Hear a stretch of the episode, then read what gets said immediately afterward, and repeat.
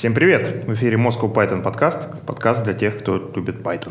Сегодня мы традиционно проводим в полюбившихся вам интерьерах офиса компании Skyeng нашу видеозапись и аудиозапись тоже.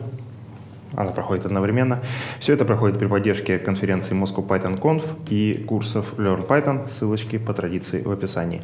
Меня зовут Валентин Домбровский, я сооснователь Moscow Python и компании Dry Labs. И сегодня с нами традиционно Григорий Петров, деврел компании Evrone, руководитель программного комитета Moscow Python Conf, Злата Буховская, тимлид NVIDIA, евангелист Moscow Python. И сегодня мы пригласили к нам в гости докладчика конференции Moscow Python Conf++, которая состоится 27 марта, руководителя Python-разработки компании Ernst & Young Василия Панкова. Привет! До начала нашей записи мы немножко поговорили с Василием. Оказалось, что вот эти компании, которые довольно-таки известны на рынке, скажем так, финансов, да, финансового аудита и различного консалтинга, большая четверка, так называемая Ernst & Young, и другие компании, которые мы не будем сегодня рекламировать, потихоньку становятся также компаниями-разработчиками. Клиенты также запрашивают какие-то данные, отчеты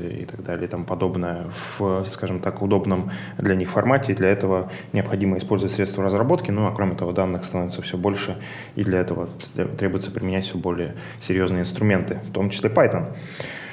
Но сегодня мы поговорим про Windows и Python, и про приложения для Windows и использование Python для их разработки. Тема доклада Василия нашей конференции называется «Интеграция Python-приложений с Windows API». И для начала мы хотим разобраться, зачем вообще это нужно, зачем нужен Windows, наверное. Возможно, кто-то из наших участников, слушателей, задаст такой вопрос. И зачем нужен Python для работы с приложениями на Windows? Да, я могу начинать, да? Да, конечно. Я пришел из мира Linux-разработки. Смотри на нас, мы просто тут общаемся, слушаем. Угу. Обычно мы в начале нашего подкаста даем инструктаж на эту тему, но не успели. Давай, продолжаем. Да, я пришел из мира разработки под Linux. Это мир, где занимаются троллингом MS Windows и связанных с этим технологий, а также Microsoft. И относятся к Windows, к сожалению, не совсем серьезно. По крайней мере, в тех компаниях, где я работал. И тут вдруг неожиданно я шагнул в мир разработки под Windows. Я пришел в консалтинговую компанию, все клиенты которой, подавляющее большинство, 99,9%, это компании-гиганты, такие как Российские железные дороги, Газпром, Роснефть, ну и другие компании, где принято использовать MS Windows, SAP и подобные гигантские решения от корпораций. И в чем основная проблема? Проблема в том, что данные компании претерпевают цифровую трансформацию постепенно, медленно, но верно. Они хотят науку о данных, они хотят расширенную аналитику, комплексное моделирование. Они хотят ответить на вопрос, как нам быть, но не просто как нам быть, по вашему мнению, а как нам быть, основываясь на исследовании данных, которые у нас есть. Таким образом, мы должны им эту услугу предоставить, а они должны услугу потребить. И тут возникает разобщенность. Разобщенность связана с тем, что прямо на этапе технического задания компании говорят нам: дайте нам все в формате MS Excel. Мы говорим, что это невозможно. Давайте мы посмотрим на ваши данные, сделаем запросы и разработаем в итоге вычислительное ядро, которое предстоит интегрировать в вашу систему. Компании резонно спрашивают: а на чем вы будете это писать? Мы отвечаем, что мы будем использовать Python, мы будем использовать Pandas, будем использовать библиотеки для машинного обучения, TensorFlow, к примеру. Вот. У них округляются глаза, и компании спрашивают: а как это возможно? Python ведь только под Linux. И тут вдруг мы говорим: ребята, Python — это кроссплатформенная технология, это не только под Linux. Мы ищем способы, и в итоге мы приходим к ним с решением, которое готово работать в их сложившейся инфраструктуре Windows и выполнять поставленные задачи. Василий, а можно вопрос про сложившуюся инфраструктуру? Есть там как-то клиентский софт, есть серверный софт, но это логично, что клиенты, у них там, я не знаю, какие-то аналитики, они как пользовались Windows, так и будут продолжать пользоваться. И вот там как раз есть место для интеграции. но у них наверняка раньше были какие-то серверные сервисы, и вот там есть проблема как-то поставить Linux, или там требуют, чтобы это под Windows все работало. Обычно заказчики нам говорят, никаких технологий виртуализации вы использовать не можете, ни виртуальных машин, ни Docker, ни Windows Subsystem for Linux, ничего. Поставьте нам как есть. У нас есть Microsoft Windows Server 2016, и у нас есть свое приложение, написанное на ASP.NET с экранными формами. И делайте, что хотите. Что мы в этом случае делаем? Мы прибегаем к помощи Windows API. Мы заворачиваем наше приложение в Windows Server. Сервис. Мы заворачиваем наше приложение в Windows Service. Оно запускается как служба Windows. Мы интегрируем его с Microsoft EIS. Internet Information Services. Это веб-сервер под Windows, штатный, который идет в комплекте поставки Windows. И наше приложение функционирует как один из бэкэндов, веб-бэкэндов их штатного приложения. Встает вопрос теперь, как юзер-интерфейс, как пользовательский интерфейс отобразить в их сложившемся пользовательском интерфейсе. Мы им говорим, дайте нам просто возможность загрузить свою статику. Мы загружаем свое React-приложение в состав их статического контейнера и отображаем как один из виджетов. Начинается все всегда так. Вопрос, как запускать фоновые задачи. Для этого, как правило, у заказчиков существует своя инфраструктура. Мы пишем обвязку, мы делаем свой аналог Celery для Python, делаем свой аналог других фоновых обработчиков и также запускаем в виде Windows-сервисов. Если надо, мы делаем свой супервизор. И, как выяснилось, это не очень сложно. Не очень сложно жить без привычных нам технологий, таких как Kubernetes, таких как Docker, естественно. Все реализуемо. Кроме того, под Python есть замечательные способы написать пользовательский интерфейс. Я работал над подобными пользовательскими интерфейсами для рабочего стола. Мы можем сделать приложение три иконки, мы можем сделать приложение, написанное на любом из инструментариев Qt, к примеру. Это полноценное будет приложение с пользовательским интерфейсом. Можем использовать Kivy, другие Windows... Так, это надо будет вырезать, я забыл. Ничего страшного, мы не вырезаем, мы нормально. Общаемся вживую. VX Python. Вот, можно использовать VX Python, я вспомнил. И ограничений, в общем-то, нету. Главное, один раз через это пройти, и дальше все пойдет по накатанному. А что с производительностью? Ну, то есть, неужели нету потерь вот из-за вот этих слоев интеграции? Как правило, нет. Windows довольно резво работает на платформе MS Windows. Проблема есть в одном направлении, пожалуй. Это если мы часто перебираем файлики в файловой системе, отслеживаем изменения, то Windows-платформа иной раз немножко вставляет нам палки в колеса. То есть там, кажется, нету событий файловой системы. И из-за этого все отслеживание изменений файлов происходит несколько дольше. Но мы стараемся обходить и не касаться данных аспектов. Нет, у нас нет никаких потерь производительности. Есть некоторые аспекты, связанные с запуском особых версий Python, особых реализаций Python, например, PyPy под MS Windows. Мы используем PyPy для целей графовой аналитики. К примеру, Networks отлично ускоряется средствами PyPy из-за наличия большого количества встроенных питоновских циклов.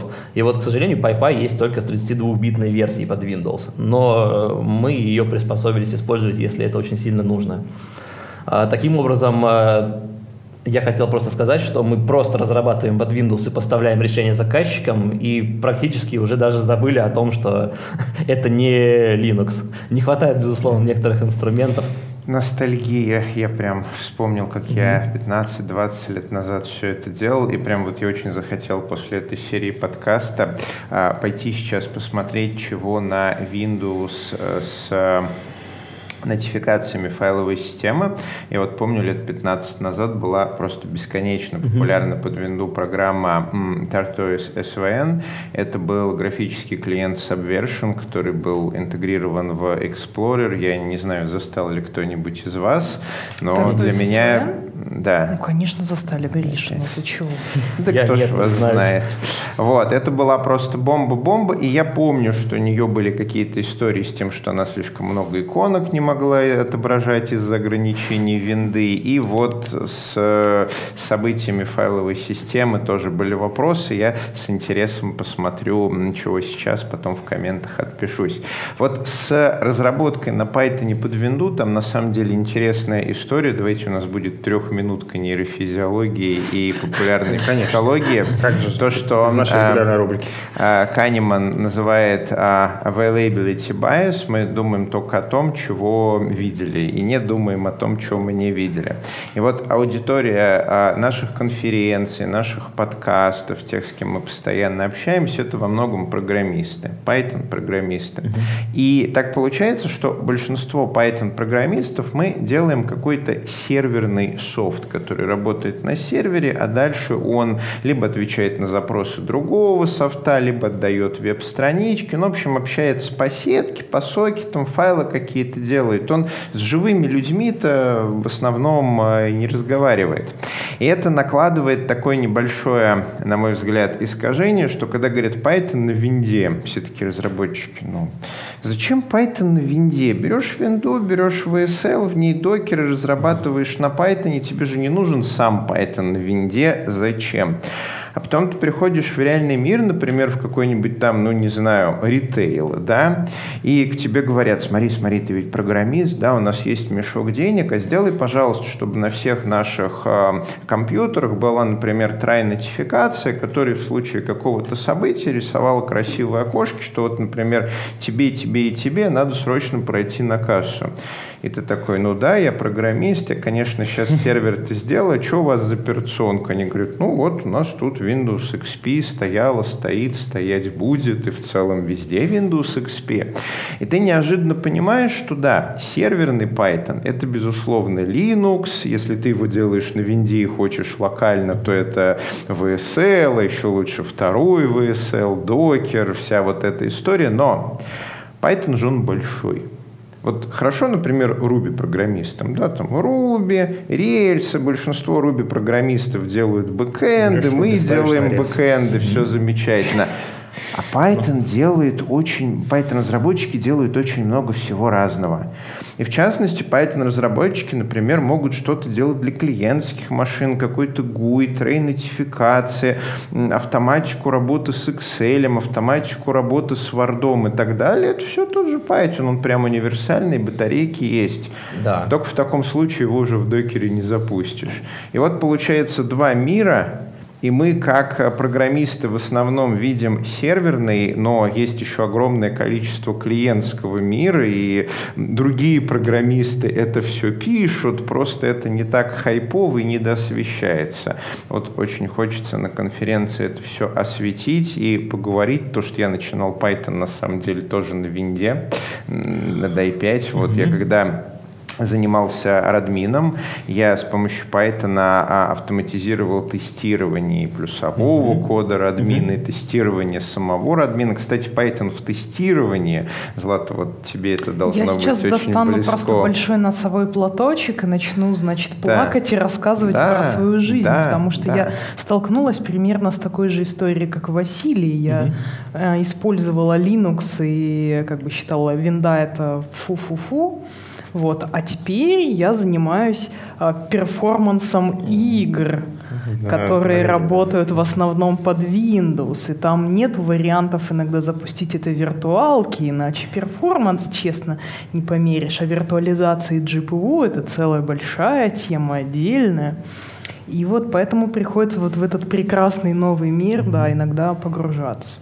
И вы пишете прям какие-то клиенты на Python, которые работают на этих игровых ноутбуках, PC и превращают их в головы вашего тестирования. Мы изобретаем, по сути, свой Docker Compose, который умеет запускаться под пользовательской виндой. Ну, это же скорее не Docker, вы переизобретаете какой-то такой Ansible или Puppet, или Chef. Или SaltStack. Да, или SaltStack, который позволяет управлять конкретными эндпоинтами. И вот вот вам-то наверняка нужно лезть в кишки этих виндовых машин, смотреть из Python, что у них там с процом, с памятью, вот, с диском. Я как раз хотела задать этот вопрос Василию, потому что вы научились свои микросервисы запускать на винде, там Celery переизобрели, все классно, но ведь нужно собирать метрики со всего этого в винде, для этого есть только VNI, которая иногда вот говоришь ей, собери ко мне метрики, она такая пошла, чух-чух-чух-чух-чух.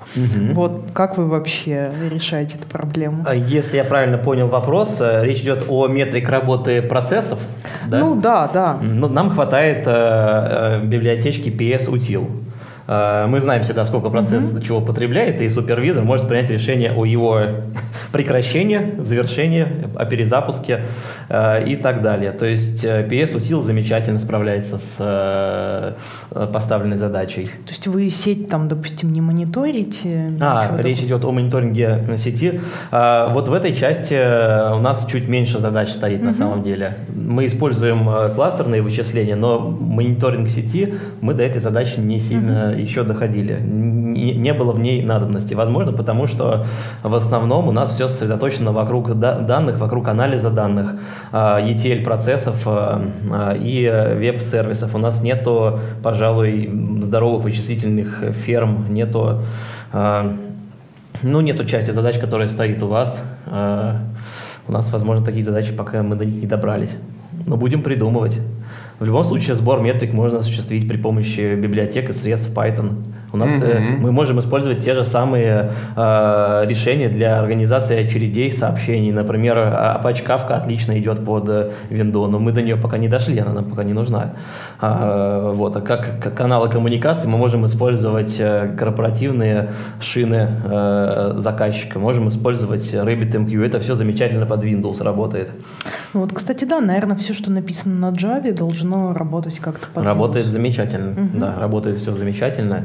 И не так все страшно. Но инструментов, конечно же, не всегда хватает. Например, аналог Celery, к сожалению, отсутствует. Где-то Django Background Tasks можно использовать, где-то самописную вещь.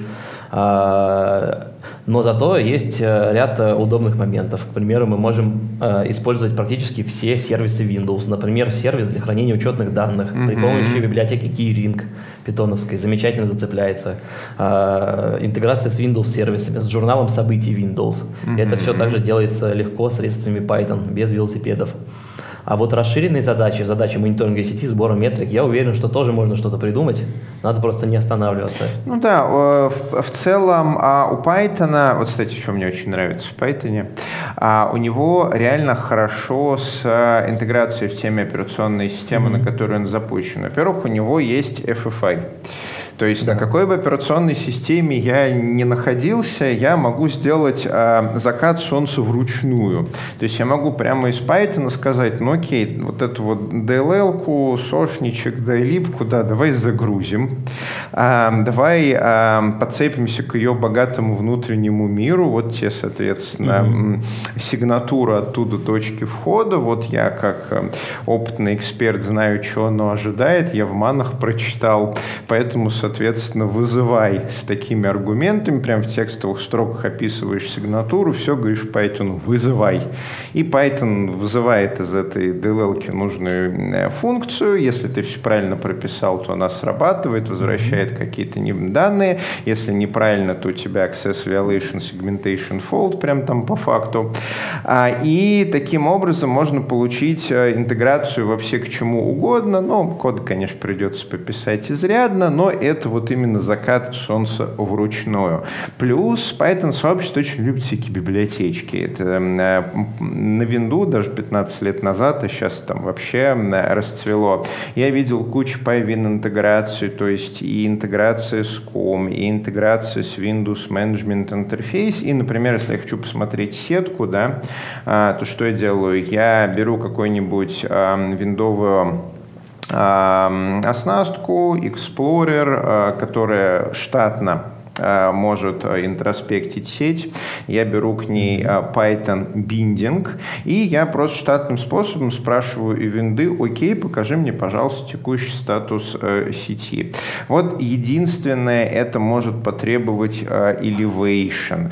Слушай, расскажи, как у вас там с elevation. Вот я прям ясно помню, как elevation пришел. Да, это, по-моему, был XP, вот то ли второй, то ли третий сервис-пак, когда Microsoft выкатил elevation, и все такие: чё? Чё за окошко? Что значит под админом? Все перестало работать. А потом на Висте этот elevation, он пришел так основательно, и все продолжило не работать. Вот как в корпоративной среде, особенно когда мы пишем код, сейчас в 2020 году, под виндой с elevation. Elevation, безусловно, это один из камней преткновения. Он начинает работать сразу, то есть даже чтобы установить приложение и дистрибутива, приложение, сделанное под MS Windows, необходимо получить права админы. Без Elevation мы не можем писать ни в реестр, ни в журнал событий Windows, не можем ставить задачки для планировщика Windows и выполнять ряд других операций. Не можем проинсталлировать сервис, написать и... Отладить мы его можем, а вот проинсталлировать, к сожалению, нет. Поэтому для того, чтобы мы могли это сделать, мы заранее заказываем у наших заказчиков, мы заранее говорим нашим заказчикам предоставить нам такие-то права, чтобы у нашего пользователя состояла особая группа, чтобы наш пользователь имел особые права. И с этим проблемы решаются сами собой. Вот. Потом, вот после винды Elevation, оно пришло и в Mac, и в Linux, но туда оно пришло уже вот, ну, нормально. То есть сейчас, как, например, в Mac выглядит Elevation, да, есть какая-то группа операций, которые не все можно, и прямо есть гайдлайны, как маковским приложениям это делать, и прямо в интерфейсе там кнопочка из серии замочек, нажимаешь и так далее, и оно было, ну, как-то opt-in условно, то есть приложение, которое хочет как-то модифицировать операционную систему, оно делает запрос, рисуется окошко, и все замечательно. Если оно не делает, то оно просто работает. А это потому, что под Mac'ом и под Linux'ом приложения всегда жили в песочнице. Ну, под Linux'ом, это я, наверное, сейчас сказанул, в песочнице, под Linux'ом ты приложений как таковых нету. Ну, в общем, вы поняли, да, под десктопным Linux'ом, который вот современное приложение, вот когда ты dpkg вот это вот ставишь, это, не обращайте внимания, мы потом это удалим, это сложно, зря я про Linux сказанул. Mac. Приложения всегда жили в песочнице. Когда они хотят сделать elevation, то это какая-то вот дополнительная функциональность, которая не из песочницы. Там, привет, я файлик хочу в документ положить, спроси там у главного. И вот оно так. А под виндой, конечно, страшнее. То есть если elevation работает как? Если приложение хочет записать там в реестр, да, то оно просто пытается записать в реестр. И если у него нету elevation, то все API-шечки опадают, как озимые, internal error, ничего не работает. И вот пользователю приходится приложение запускать с elevation. И это, кстати, по-моему, вот такая очень огромный недостаток винды, что это elevation, я не знаю, как сейчас. Раньше оно было прям привязано к процессу, и тебе надо было прям вот при запуске явным образом говорить, что вот это elevated. Под Mac'ом-то приложение просто запускается, а дальше для какой-то операции ты можешь запросить, а под виндой нет. И вот несколько лет назад, когда я последний раз трогал это руками, если, например, у тебя уже запущено приложение, и оно хочет что-то сделать elevated, то там не будет никакого unlock-ни замойчика, все сделает. Ты нажимаешь на кнопочку там «хочу сделать операцию», она просто перезапускается с запуском elevated.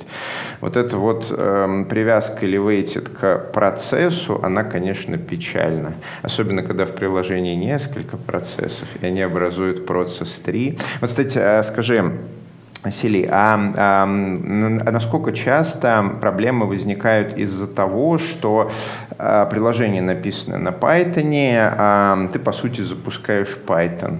Вот. То есть Python загружает какие-то текстовые файлы, начинает выполнять, спавнятся какие-то процессы, у тебя получается какое-то дерево процессов, потоков, и заходит система безопасности винды.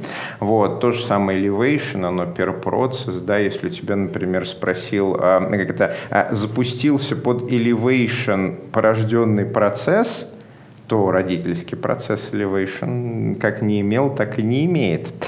Вот. Были какие-то проблемы с тем, что Python — это отдельный процесс, а винда любит вот все привязывать к экзешникам, спрашивать Elevation на экзешник и так далее. У Python из серии все экзешники, там Python exe. Да, я на своем докладе остановлюсь на этом вопросе поподробнее. Вот. Но если вкратце, то мы все-таки с такими проблемами сталкивались изначально, но сейчас все меньше. По той причине, что мы и заказчиков научили давать нам, например, виртуальные машины, и внутри них уже права доступа настраивать так, чтобы изначально запускаемый Python-процесс был наделен необходимыми полномочиями. Вот у меня в связи с этим вопрос возник. Ну, понятно, что корпоративные клиенты, они так привыкли жить в этой экосистеме, им тяжело понять, что что-то можно сделать там в разы оптимальнее, если поставить сервера с Linux. Но вот на твой взгляд, вот эта вот диджитал-трансформация, она как бы меняет корпоративных клиентов или все-таки нет? О, крутой вопрос. Будет ли там Linux? Замечательный вопрос. У меня сейчас сложилось мнение, что истинная цифровая трансформация, которая сейчас происходит, безусловно, изменит клиентов.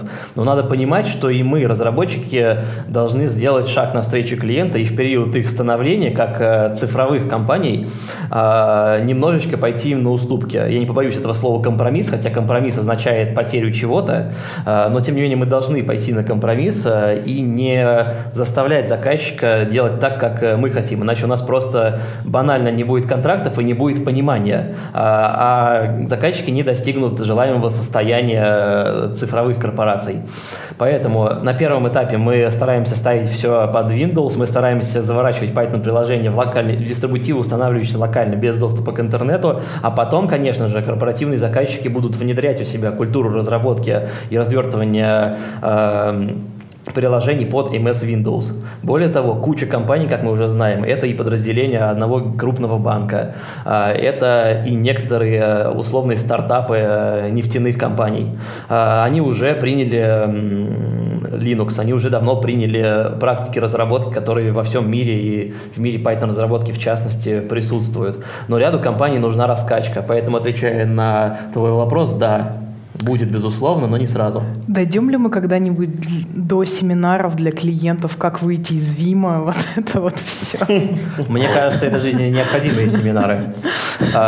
Дело в том, что эти семинары, кажется, важны для архитекторов ряда компаний, для того, чтобы архитекторы были более гибкими в плане подбора стека технологий. Ты имеешь в виду таких enterprise-архитекторов? Да, enterprise-архитекторов. Да, enterprise-архитекторов. Ну и у меня, наверное, еще один такой глобальный вопрос. Будет ли Windows сама меняться в сторону вот тех людей, которые привыкли там Docker, виртуалки, Python работает везде? Мне кажется, о чем-то подобном говорили с Сошниковым.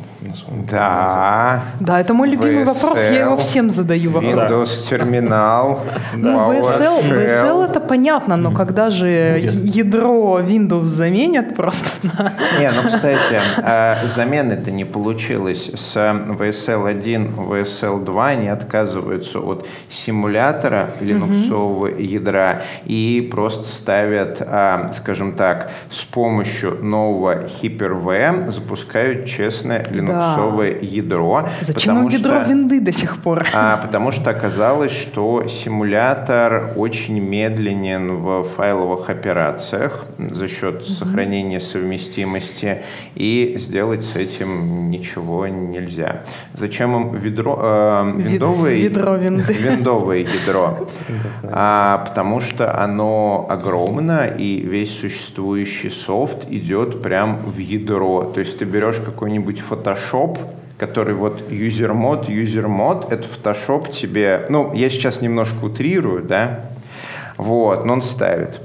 Он ставит тебе несколько кернел-драйверов, которые общаются с кернелом винды. Он это ставит для того, чтобы интегрироваться с принтером, для того, чтобы интегрироваться с системой лицензий, для того, чтобы интегрироваться там еще с чем-то. То есть в целом ему надо. Любой большой софт, который под винду, Enterprise, он завязан реально на кишки. Он завязан на внутреннее устройство. И, наверное, об этом не стоит говорить под камеру, но в какой-то из версий винды API-шечка помечена, что вот это используют старые версии Радмина, поэтому это здесь будет. Из серии «Не надо выкидывать». Я приду.